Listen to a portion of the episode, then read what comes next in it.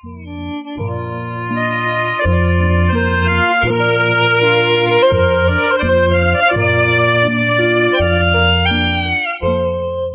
บที่สอง เรื่อง จิตเจตสิกรูป นิพพาน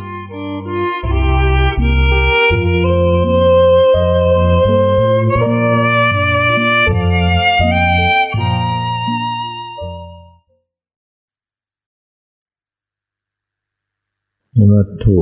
รัตนตยัสสะ ขอถวายความนอบน้อมแด่พระรัตนตรัย ขอความพาสุขความเจริญในธรรมจงมีแก่ญาติสัมมาปฏิบัติธรรมทั้งหลาย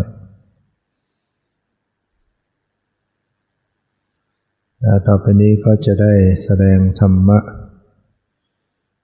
เป็นหลักธรรมคำสอน ในทางพระพุทธศาสนา เพื่อความรู้ความเข้าใจ ใน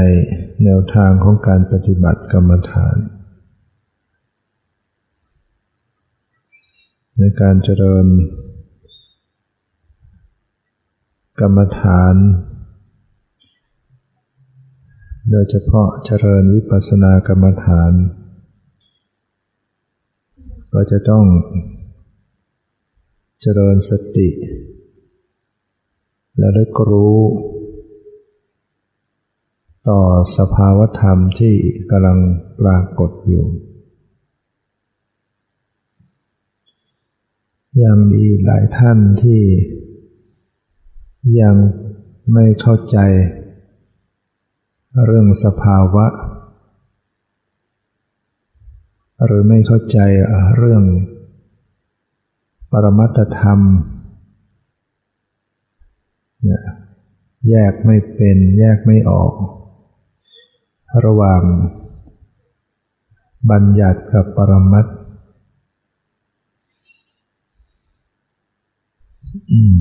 ก็จำเป็นต้องมาชี้แจง ซ้ำให้เขาให้เข้าใจ บางคนฟังครั้งเดียวก็เข้าใจดี บางคนก็ต้องฟังหลาย ๆ เที่ยวถึงจะเข้าใจได้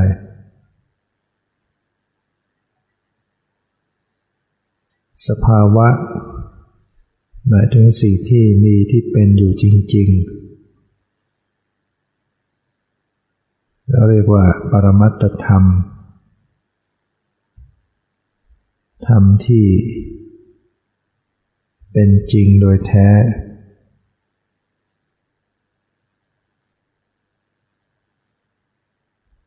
แบ่งออกมาเป็นรูป เป็นจิต เป็นเจตสิก เป็นนิพพานปรมัตธรรมมีสี่อย่าง รูปปรมัตจิตปรมัต เจตสิกปรมัตและก็นิพพานปรมัตในสิ่งที่มาประกอบเป็นชีวิตของสัตว์ทั้งหลาย ก็จะมีปรมัตธรรมอยู่สามอย่าง คือรูป จิตและเจตสิกส่วนนิพพานนั้นยังไม่มี ยังไม่เกิดขึ้น สำหรับปุถุชนปุถุชนยังไม่มีโอกาสได้พบได้ถึงนิพพาน ถ้าถึงเมื่อไหร่ก็เป็นอริยบุคคลช่วงก้าวขึ้นสู่ความเป็นอริยบุคคลนะแล้วก็ถึงนิพพานปุถุชนไม่ยังไม่รู้จัก นิพพานอย่างแท้จริง รูปปรมัตก็จัดเป็นรูปธรรม ธรรมชาติที่มีความเสื่อมสิ้นสลายไป ส่วนจิตกับเจตสิก เป็นนามธรรม ฉะนั้นสิ่งที่ประกอบเป็นชีวิตของสัตว์ทั้งหลาย ถ้าว่าโดยรูปธรรมนามธรรมรู รูปก็คือรูปรูปขัน รูปปรมัตเป็นรูปธรรม ธรรมที่มีลักษณะเสื่อมสิ้นสลายไป ไม่สามารถรับรู้อารมณ์ได้ ส่วนนามธรรม คือจิตและเจตสิก เป็นธรรมชาติที่รับรู้อารมณ์ได้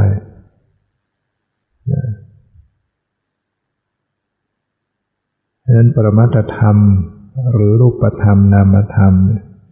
เป็นสภาวะ เป็นสิ่งที่มีอยู่เป็นอยู่จริงๆ เป็นธรรมชาติ ที่ไม่ใช่สัตว์บุคคล ไม่ใช่ตัวตัวเราเขา สักแต่ว่าเป็นธาตุเป็นธรรมชาติ เป็นสภาวะเป็นรูปธรรม เป็นนามธรรม หรือเป็นปรมัตธรรม การเจริญวิปัสสนาก็จะต้อง มีสติระลึกรู้ ให้ตรงตัวต่อ สภาวะที่กำลังปรากฏ หรือตรงต่อรูปธรรมนามธรรมที่กำลังปรากฏ ตรงต่อปรมัตธรรมที่กำลังปรากฏ อะไรเป็นรูปอะไรเป็นนาม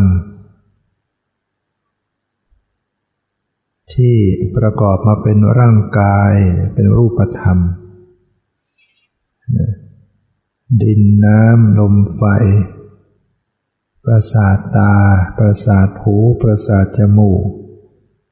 ประสาทลิ้นประสาทกายเนี่ยเป็นรูปธรรมต่างๆ รับรู้อะไรไม่ได้ นอกจากเสื่อมสลาย รูปมาจาก ภายนอก มากระทบรูปที่เป็นภายใน เป็นรูปธรรมด้วยกันเนี่ยสี เสียง กลิ่น รสโผฏฐัพพะเหล่านี้เป็นรูปธรรม เสียงก็เป็นรูป สีสันก็เป็นรูป กลิ่นก็เป็นรูป รสชาตินี่ก็เป็นรูป เย็นร้อนนอนแข็งหย่อนตึงเป็นรูปต่างๆ สิ่งใดที่ปรากฏแล้วก็เสื่อมสลาย รับรู้อารมณ์ไม่ได้ สิ่งนั้นจัดเป็นรูปธรรม ได้แก่ ตาหูจมูกลิ้นกาย ดินน้ำลมไฟ สีเสียงกลิ่นรสผลตภะเนี่ยเป็นรูปต่างๆ หมายถึงไม่ใช่สัตว์ ไม่ใช่บุคคล ไม่ใช่ตัวตัวเราเขา การเจริญวิปัสสนาให้กำหนดตรงต่อรูปนาม ที่ปรากฏ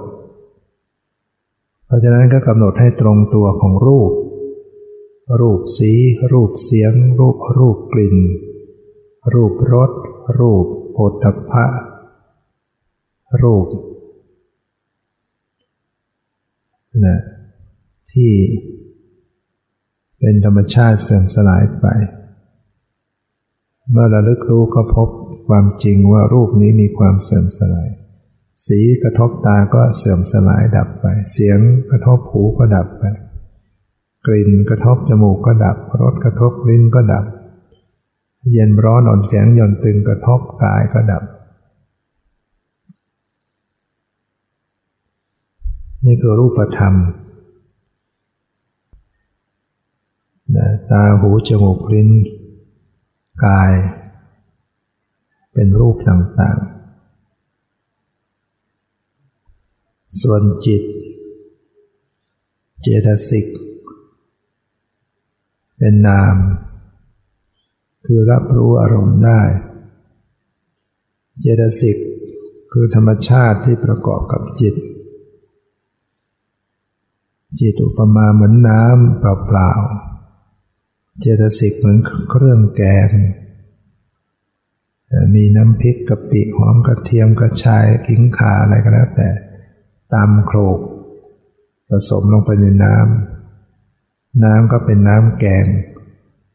เมื่อสดน้ำแกงก็ ถ้าสังเกตให้ดีก็จะมีรสชาติของเครื่องแกงชนิดต่างๆ แล้วแต่ว่าชนิดไหนมันมากกว่า อาจจะได้กลิ่นกระเทียม อาจจะได้กลิ่น รสชาติของน้ำปลาของกะปิของหอม สิ่งเหล่านี้ก็คือส่วนผสมที่มาผสมอยู่กับน้ำแล้วแต่ว่าจะเอาอะไรมาผสมกับน้ำน้ำก็กลายเป็นสิ่งเหล่านั้นไป น้ำหวาน น้ำอัดลม ชนิดต่างๆ ก็แล้วแต่ส่วนผสมมาผสมกับน้ำจิตใจนี่ก็เหมือนกัน มีเจตสิกมาผสม มาเกิดร่วม จิตก็จะเป็นไปตาม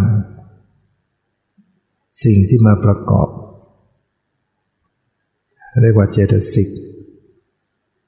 สิ่งที่ประกอบกับจิตเนี่ยอาศัยจิตเกิดเนี่ยก็เรียกว่าเจตสิก เจตสิกก็มีทั้งฝ่ายบุญฝ่ายบาป ฝ่ายกลางกลางเข้าทั้งพวกทั้งสองฝ่าย อย่างเช่นความโกรธเนี่ยเป็นเจตสิก ลักษณะธรรมชาติที่ประทุษร้ายในอารมณ์ ความโลภพอใจติดใจในอารมณ์ ความหลงสภาพที่บังความเป็นจริงไว้ มานะความถือตัว ทิฏฐิความหมิ่นผิดพุทธจะความฟุ้งซ่านนะกุกุจจะลำคาญใจ มัจจริยะหวงแหนในทรัพย์สมบัติหรือคุณความดีของตน ถ้าเป็นอิสา ก็คือการไม่พอใจในทรัพย์สมบัติหรือคุณความดีของผู้อื่น เห็นคนอื่นได้ดีทนอยู่ไม่ได้ มันมาปรุงแต่งในจิต จิตก็จะมีสภาพไปอย่างนั้น ใช้เวลากำหนดไปที่จิตก็อ่านดู สังเกตดูว่าในจิตมันมีเจตสิกต่างๆประกอบ มีโลภะไหมโทสะโมหะ มานะทิฏฐิ วิจิกิจฉาความสงสัย ท้อถอย เบื่อหน่าย เมื่อเราซดน้ำแกงแล้วก็สังเกตรสชาติอะไรในน้ำแกง อันนี้ก็เหมือนกัน จิตมันเกิดขึ้นขนาดนี้มันมีอาการปฏิกิริยาอย่างไรก็สังเกตดู มันเป็นนามธรรมแต่ละชนิด โลภะโทสะมานะทิฏฐิเป็นนามแต่ละอย่างละอย่าง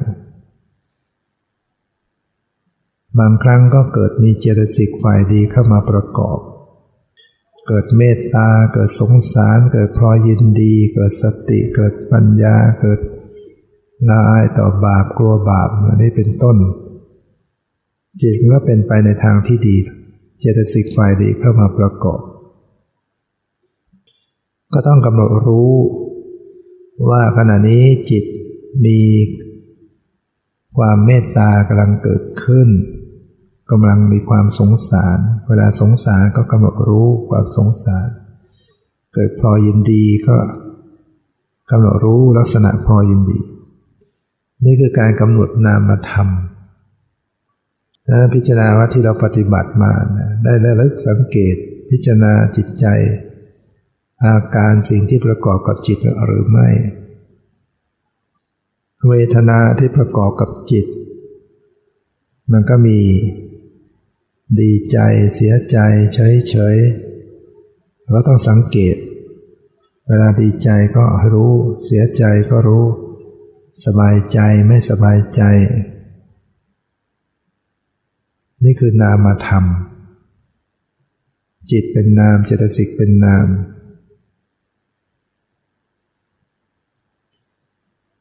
นะ เห็นเป็นนามได้ยินเป็นนาม รู้กลิ่นเป็นนาม รู้รสเป็นนาม รู้สึกสัมผัสทางกายเป็นนาม คิดนึกเป็นนะชอบใจไม่ชอบใจสงบไม่สงบนี่เป็นนามธรรมแต่ละอย่างผู้ปฏิบัติจะต้องระลึก รู้นามธรรมที่กำลังปรากฏในขณะนี้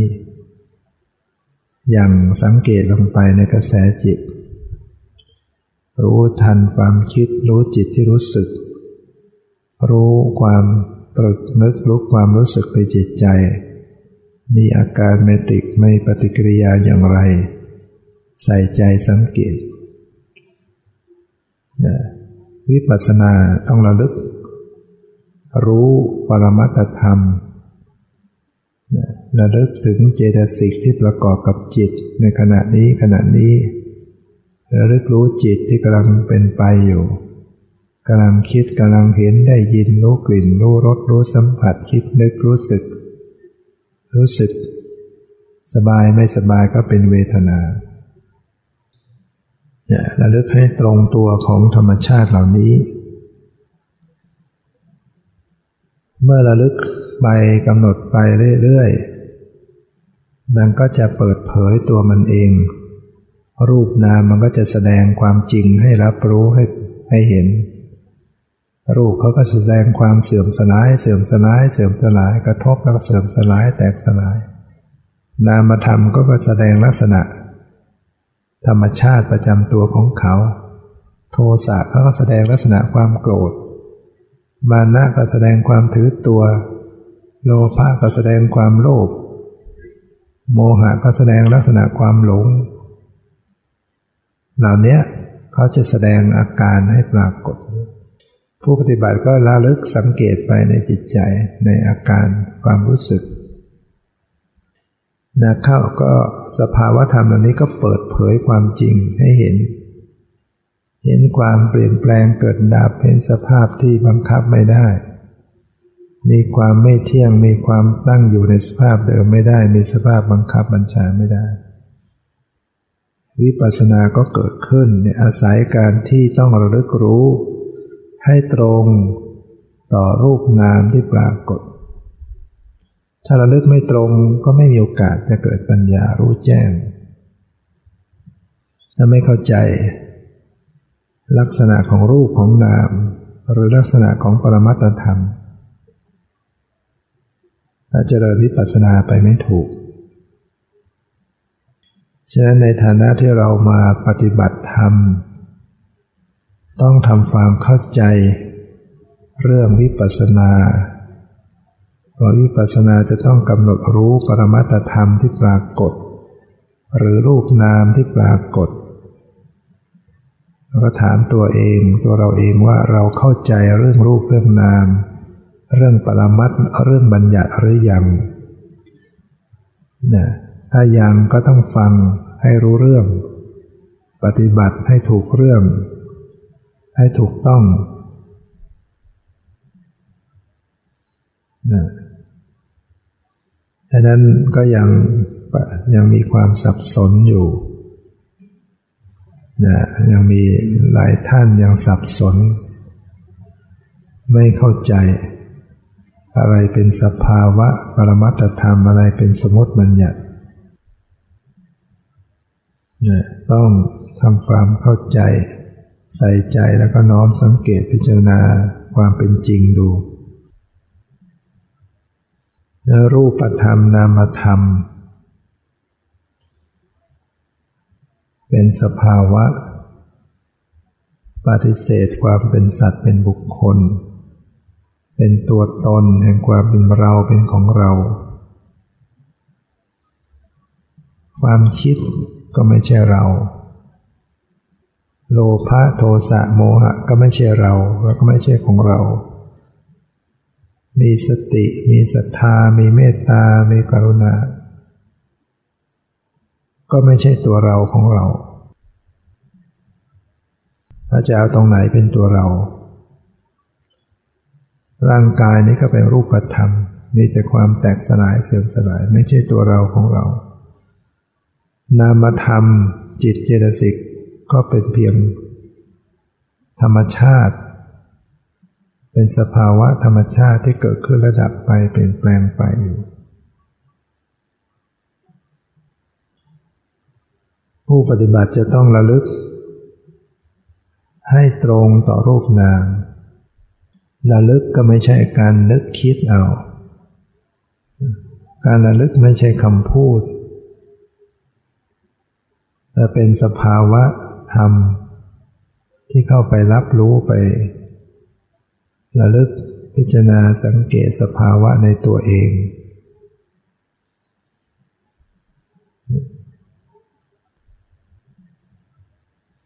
ต้องสังใจสังเกตให้ดี เวลาที่กำหนดรู้ลงสู่ที่กายเนี่ยก็สังเกตดูความรู้สึก ต้องมีอยู่ ความเมื่อย ความเจ็บ ความเย็น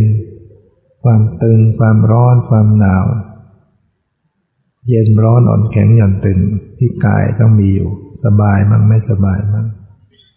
ก็ให้ใส่ใจสังเกตไปทั่วๆตัว แล้วก็ลึกสังเกต สภาวะ ในจิตใจ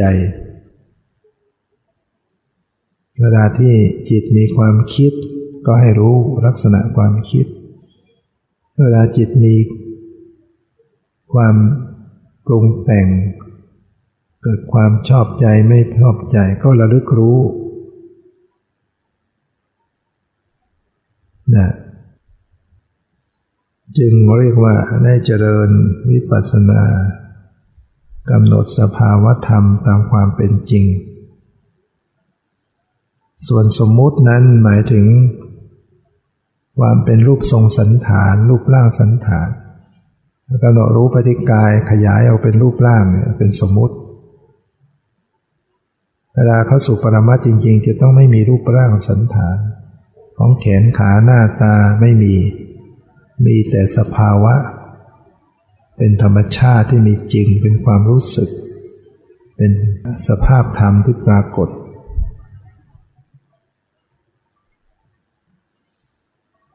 ชื่อภาษาเนี่ยความหมายเนี่ยเป็นบัญญัติเวลาที่มีการนึกคิด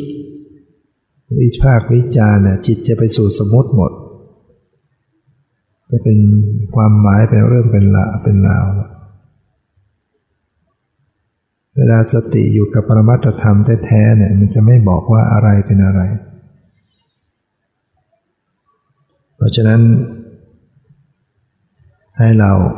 พยายามทำความเข้าใจ รูปนามปรมัตให้ดี จะได้ทำหน้าที่ของการเจริญสติได้ถูกต้องเนี่ยซึ่งรูปนามปรมัตเนี่ย ก็มีอยู่ตลอดเวลา ปรากฏกันเป็นไปอยู่ตลอดเวลา ถ้ามีตาก็เห็น มีหูก็ได้ยิน ก็ระลึกรู้ไปเนี่ยเวลาที่กำหนดรู้ลงสู่กาย ถ้ารู้ด้านเดียวมันจะขยายเป็นสมมติ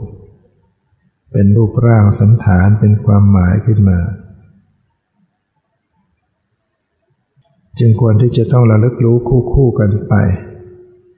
ทั้งความรู้สึกทางกาย ทั้งความรู้สึกทางจิตใจกำหนดไปที่กายเนี่ยให้ให้รับที่ความรู้ รับที่ความรู้สึกถ้ามีสติสัมผัส สัมพันธ์ แทรกซึมสัมผัสถูกต้องไปทุกสัดส่วนสรีระร่างกาย เหมือนน้ำที่ลาดลงไปในกองทราย ก็ซึมซาบเอิบอาบไปทุกเมล็ดทราย ชุ่มฉ่ำไปทั่วถึง ถ้าน้ำนั้นมีมากพอ สติสมัชัญญะเหมือนน้ำที่แทรกซึมสัมผัสถูกต้องไปทุกสรีระสุดส่วนของร่างกาย แต่แทรกซึมสัมผัสถูกต้องไปที่ความรู้สึก ไม่ใช่ไปที่รูปร่าง สัมผัสแทรกซึมถูกต้องไปที่ความรู้สึก ความไหว ความตึงแข็งอ่อนเย็นร้อน สบายไม่สบาย ไม่เป็นรูปทรงสัตสาแขนขาหน้าตา อย่าให้เป็นเพียงความรู้สึกเท่านั้นนะนั้นต้องมีสติสัมผัส รับรู้ในความรู้สึก แล้วก็มีหลายท่านที่กำหนดรู้ได้เพียงทางกาย อ่านใจไม่ออก ดูใจไม่ถูก อันนี้ก็เป็นปัญหาในการปฏิบัติจำเป็นต้องพยายามนะนะคำศึกษาพิจารณาจิตใจให้เป็น ถ้าปฏิบัติวิปัสสนากำหนดจิตใจไม่ถูกหาใจไม่เจอเนี่ย มันก็ลำบาก ดูทางกายอย่างเดียว เดี๋ยวก็ จะเป็นสมมุติหมดเป็นโลกทรงสันฐานเป็นความหมายขยายเป็นมายาหมดกำหนดจิตใจได้มันก็จะได้เป็นดุลถ่วง รู้ความรู้สึกทางกายบ้าง รู้ความรู้สึกทางใจบ้าง รู้ใจที่คิดรู้ใจที่รู้สึก สลับสับเปลี่ยนคู่กันไประหว่างทางกายทางใจนะ การรู้ความจริง ก็จะสามารถทิ้งสมมติหลุดจากความหมายไม่ขยายเป็นรูปร่าง ก็จะหลุดจากอำนาจของความยึดมั่นถือมั่นนะจิตก็จะได้หลุดพ้น